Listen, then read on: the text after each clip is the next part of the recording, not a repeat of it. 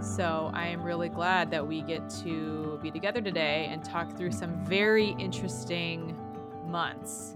These last two months have had such interesting, thought provoking content, and I'm really excited to discuss a little bit from each month with you. I would love to start with Daniel Roumain's webinar and Mhm. specifically the clip that you posted to the forum about uh, his two renditions of the national anthem. Yeah. One version is protest, and one version is proclamation. hmm I am curious. Um, when you posted about it, it seemed like these two variations seemed to really stick with you. Yeah. And I'm curious what you found so striking about them. Mm-hmm. I I so appreciated his. He's an artist. He's a brilliant artist. Mhm. Um, for those who don't know, um, you ought to know he's an amazing uh, Black Haitian American uh, composer, artist, teacher, beautiful storyteller, uh, and there's something about uh, his artistry, his music that both captures but also extends, expands the the words he was sharing with us. And he Hmm. was talking about protest and Yeah. proclamation and forgiveness and the various stages of the journey he's been on. Hmm. And um, he was talking about his own struggles as uh, a Black American trying to make sense, as so many of us are trying to make sense of the world in which we live Mhm. and then he talked about being feeling anger feeling and and doing the work of protest Hmm. and then what does it mean because you can't only stay there and so what does it mean to also think more constructively not that protest isn't constructive uh, and then he so lots of ideas floating around and we're all trying to struggling to track with his brilliance Mhm. and then he plays these um these different versions of the national anthem and it's just so beautiful and you get to sit back well it's not all beautiful because the protest version is um there are parts of it where you're wincing a little bit not Mhm. just because of um uh for lots of lots of different reasons but in part because there's some parts that are are meant to to poke and to and to come across as shrill and Mhm. disturbing. Yeah. And we're not used to hearing the national anthem that way. Uh, we're used to hearing it in very calm, melodic, beautiful, lyrical um, ways. Mhm. And so I think that was just hearing a, um, I think you said this, hearing something familiar presented in a very different way Mhm. will stop you in your tracks and make you Mhm. listen. Yeah. Um, so that, so the artistic representation of that, but then his his uh, his return to playing the national anthem in a more one might say more traditional way Mhm. although i think if you listen carefully i don't even know if he would agree with this i think he might um, but this is related to something else we're going to be talking about this is there's openness to different interpretations and Mhm. meanings one can one can extract or derive um, from these artistic expressions but I, I felt like there was also something new because of the journey that he's been on. Hmm. um, that it wasn't just a um, how would you describe it? Uh, a stale replication of uh, traditional forms Hmm. but there was something creative and innovative there too. And if we had more time during the webinar it was a fascinating conversation. I just loved listening to him talk but I, Yeah. m- I would have wanted to have asked him about what in that other version felt different new Hmm.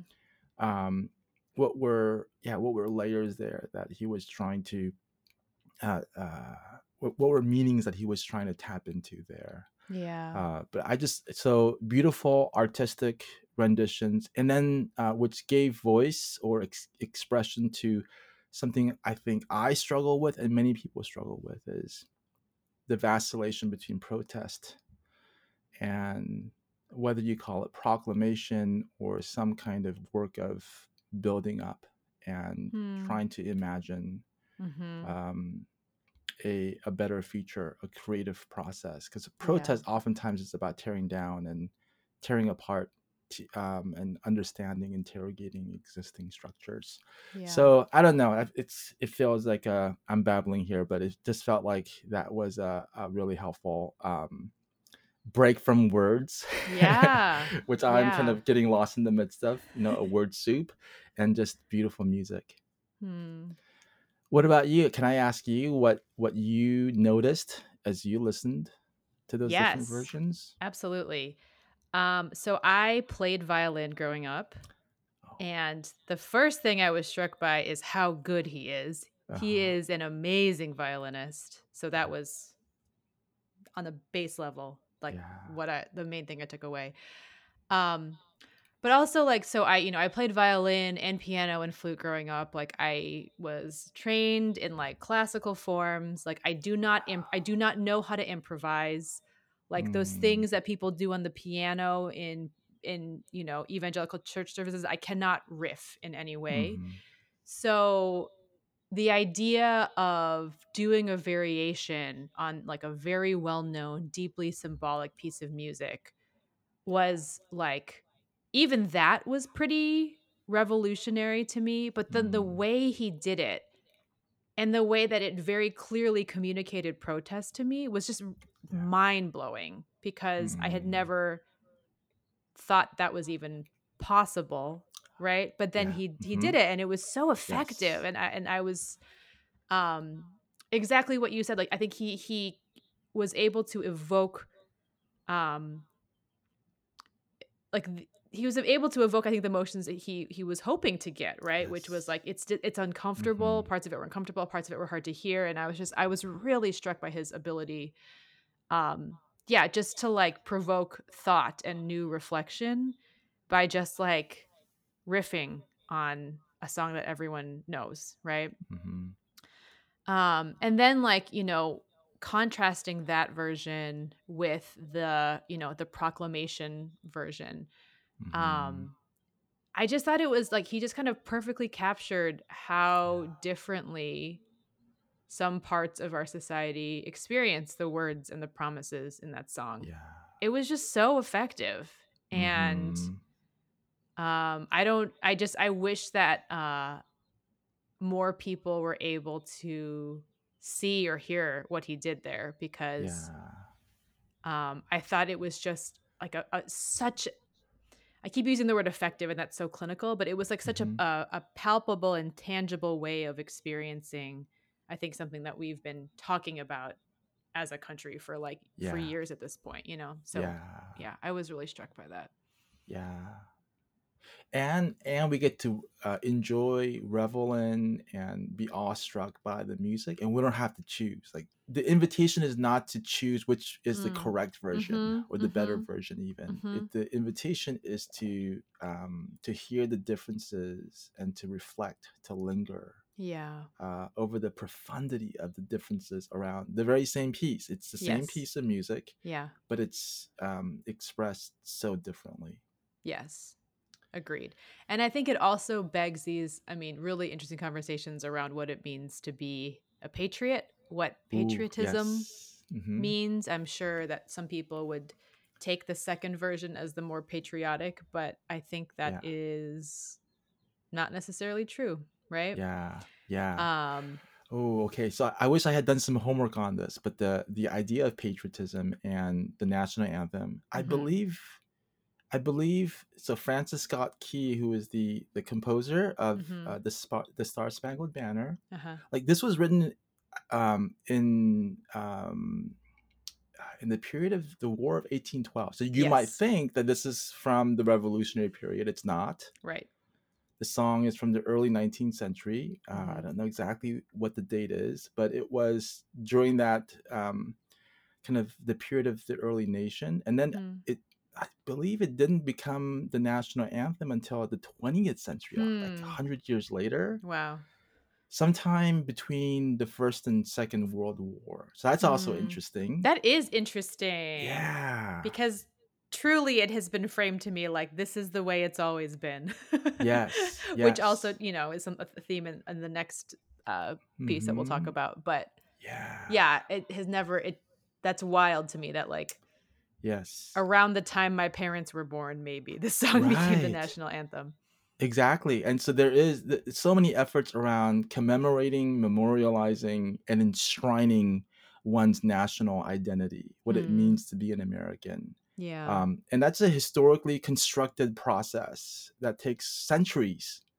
Um, and it's not from the founding period. And I think there's so many lessons for us there too Hmm. that we live with these myths that Hmm. um, we're still reaping the benefits of all the wisdom that burst forth into the world during the Mhm. revolutionary period Yeah. thanks to the heroic leadership of our founding fathers and um, and it's a much more complicated history and so what daniel was doing in that in in playing riffing on um, this really important piece of music was continuing that work Yeah. um, so I, I love that and i also think sometimes we tend to put these in sort of a, a linear progression and so you you have a season of protest and then you move Mhm. on like Mhm. that's your period of wrestling disgruntlement but you come to some state of synthesis and um, a new orientation and you leave that behind for good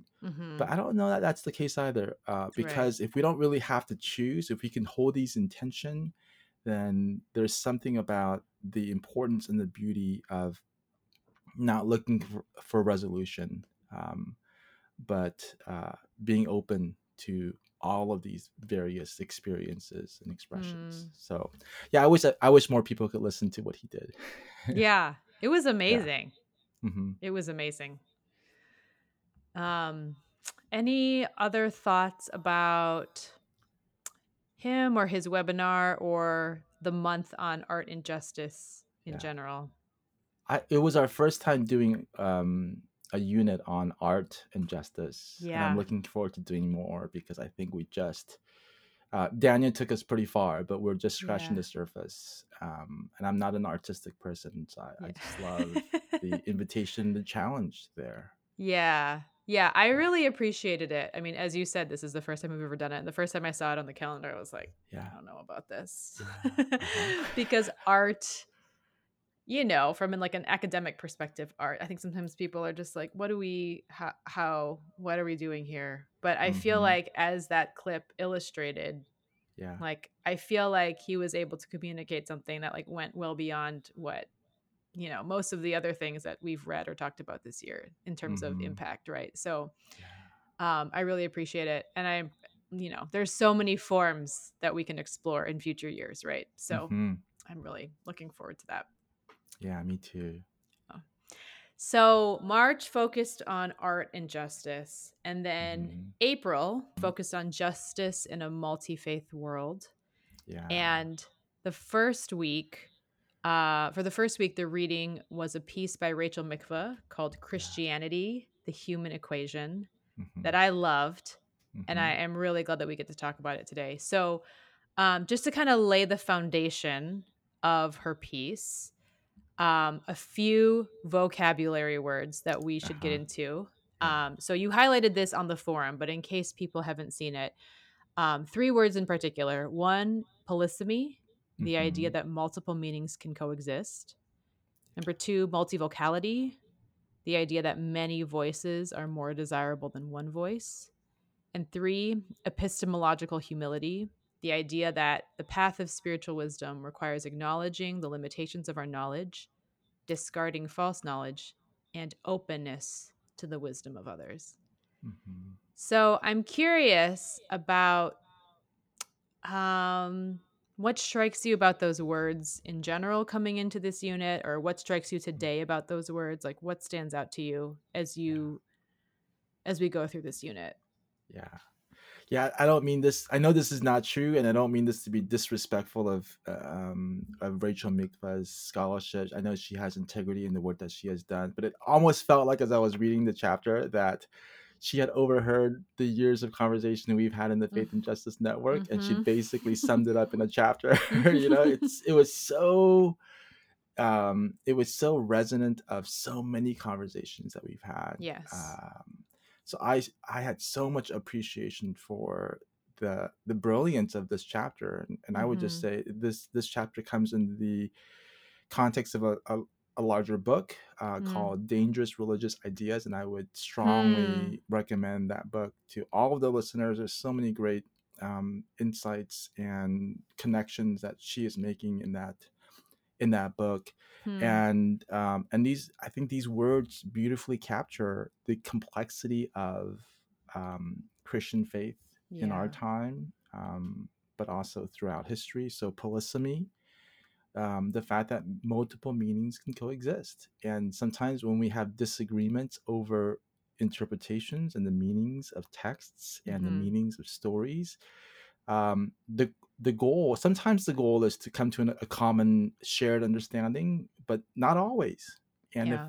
if if where we have to stop is at a place of disagreement it doesn't mean that we've somehow failed in our conversation. Hmm um, but that we have come to a deeper understanding of what it means to wrestle with that story and to let that story shape our imaginations. Yeah. And so we ought not always be looking for some kind of neat resolution or point of agreement um, and the, uh, the dissolution or the, uh, the disappearance of our disagreements. So I love that polysemy. Let multiple meanings coexist Yeah. and be open. It doesn't mean that we don't wrestle with the meanings of, Mhm. of texts and stories, but that we are um, not looking to smooth over um, differences. Uh, Yeah. And then I think the same with multivocality and epistemological humility. Um, I don't know how much you want me to say about these words. I could go go on for a long time, so I'm just going to stop here and simply say that there's an invitation here to ponder the limitations of our own knowledge and experience, and be Mhm. open to cultivating relationships and um, friendships that uh, teach us more about the world. Hmm. Yeah. How uh can I throw it back at you? What what stands out to you? And I know these are um, not new concepts to you, Mhm. um, but yeah, how how do they help you think about um, uh, about your own experience and the work that we're doing this month? I liked that the word multivocality resurfaced. Yeah. We've talked about that in a previous episode. The Mhm. realization that we had that the Bible is not one cohesive whole as we were taught Mm. as kids, but it's actually a chorus of voices writing from different times and places. And that's not a fault, that's actually a strength Yeah. of the book. Mhm. um, because so often, or at least in my Christian evangelical experience, like there was so much theological gymnastics that were Mm. attempted to try to get all the different voices and all the different ideas in the Bible to form one cohesive piece. That's a pretty untenable thing to try to do because Yes. the Bible was written by so many different people from so many different contexts. Yeah. And it does say actually some different things. And some of the things Mhm. contradict and some of them contrast. And like, what do we do with that? Yeah. And realizing that, that, that that's not a weakness, that's actually um, a strength of it. And Mhm. we should stop trying to force Yeah. all of the all of it to say one thing because it doesn't. And I think that was like a really critical step for me in terms of my understanding of the Bible and Christianity more Mhm. broadly, you know. Yeah. Um, and then I there was this line from page 61 that jumped out to me that I would love to read because I feel like it Mhm. just punched me right in the face. Mm. Um, she writes Many scholars ascribe the pressure to standardize faith and practice to Roman imperial culture after Christianity became the official religion of the empire. It pressed administratively for uniformity and order.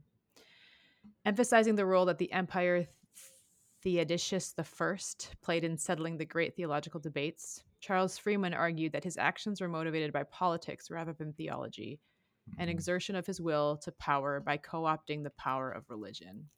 Mhm. So, again, she's talking here about this attempt to take all of the multiple meanings and all of the multiple voices of the Bible and try to make them the try try to come have like a one uniform understanding and one uniform practice in the Holy Roman Empire.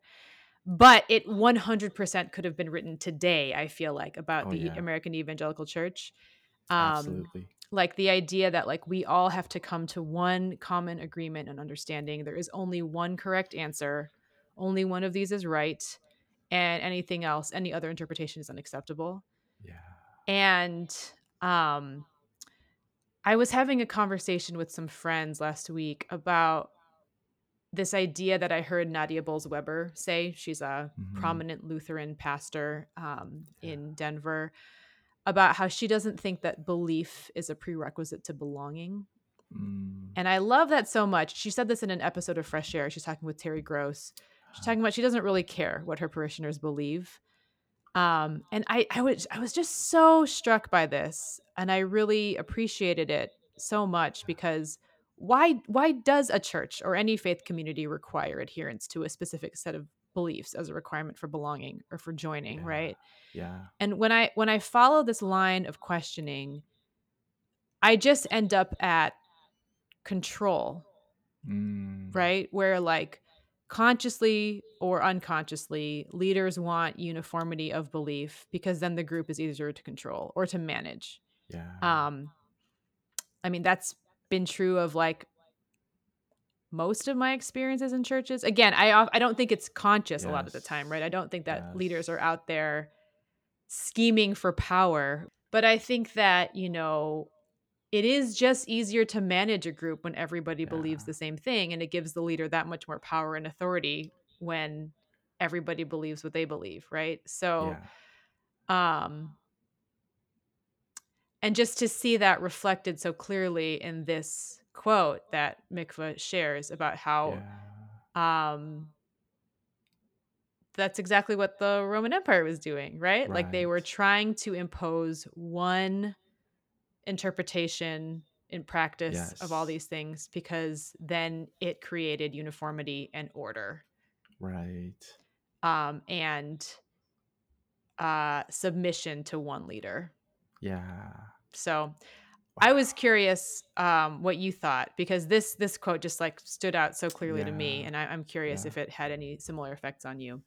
Yeah. What um thank you for those reflections. I think it it is really staggering and sobering to think about uh, the implications of this if this is true Hmm. because I think you're right. Like most individuals may I mean there are people who are who are trying who are out to get power. That's their primary objective. Uh, we can think of many examples in our day of people Mm-hmm. like that. Mm-hmm. Um, but even if you are motivated by a genuine desire to be faithful to Hmm. um, the text, the tradition, uh, the religious uh, belief system, um, you're going to be entangled in these political uh, maneuverings and uh, machinations. And Mm-hmm. then what happens over time when you're a generation or two or dozens of generation removed from that and and the and the cruft that builds up over over time how do you how do you get through the unpacking and the um, uh, deconstruction of all those various um, generational pieces and so uh, Mm-hmm. it's uh, it's the fact that it's not just individuals in our time but if this has been happening throughout history that just really that's breathtaking the scope of uh, power grabbing Mm-hmm. and um, systems of oppression and um, control that are in Mm-hmm. place. Where do we even begin? Uh, so I, I don't know. It's a sobering and discouraging thought. Yeah. I mean, I feel like it's like whenever Christianity gets tied up with empire, Yeah. it gets corrupted. I mean, whenever anything gets tied up with empire, it gets corrupted, right? And so I Yeah. guess like my question is like what I mean, it seems like Christianity is intended for people on the margins, right? And it was Mhm. written it was all of the, you know, the one fairly consistent thing throughout the Bible or one of the f- consistent things throughout the Bible is that like it's it's written for marginalized people. So then what happens Yeah. then when it becomes the religion of empire, you know? It just Yeah. it doesn't really work. And so like what what is so what does that mean, you know? Like hmm um that was a real tension for me in my evangelical days. I was like, you know, if our goal is to make disciples of all nations, but then uh the, but then every time we get Christians get power, yeah things go wrong. So like what is the what does this even mean? You know? hmm it seems like our our goals here are like in direct conflict with each other. Um I think maybe what I really just want to say is that it just seems like the idea of like like Christianity is like at its truest when it's for marginalized people and like when it when it ends up in the hands of empire, like yeah everything gets corrupted, yeah you know?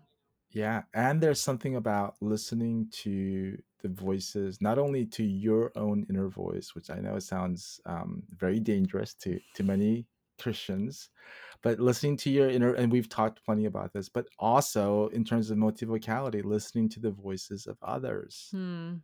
Um, and and it's, especially these days, I'm thinking about listening to the um, the voices of younger generations. So, uh, Hmm. quick story: we Yeah. had um, just a couple nights ago um, around the dinner table we had this conversation about i was talking about complementarianism with my family i don't know why it came up how it came Wow. up Incredibly casual conversation. yes Pastor kid conversation so complementarianism if you don't know is it's just a, a word that represents um, traditional uh, beliefs about gender roles and that uh, male and female because you know those are the two genders um, have um, roles that are appropriate to those genders. And so that's why it- this is the the rationale behind why women are not supposed to be teachers or preachers or leaders in church context. And so we were having this conversation.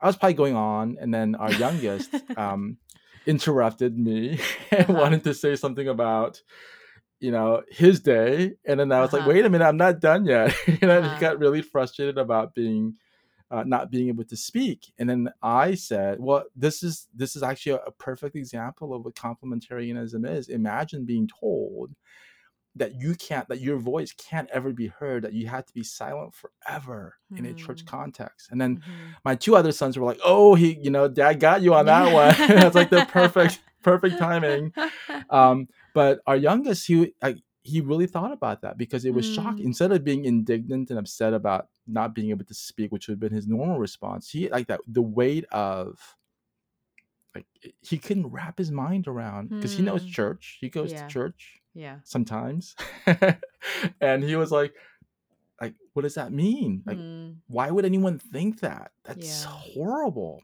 like never you're never allowed to speak in church Hmm. and then um, I think I so one I was very impressed by his inability to grasp the sense, the logic in that, Hmm.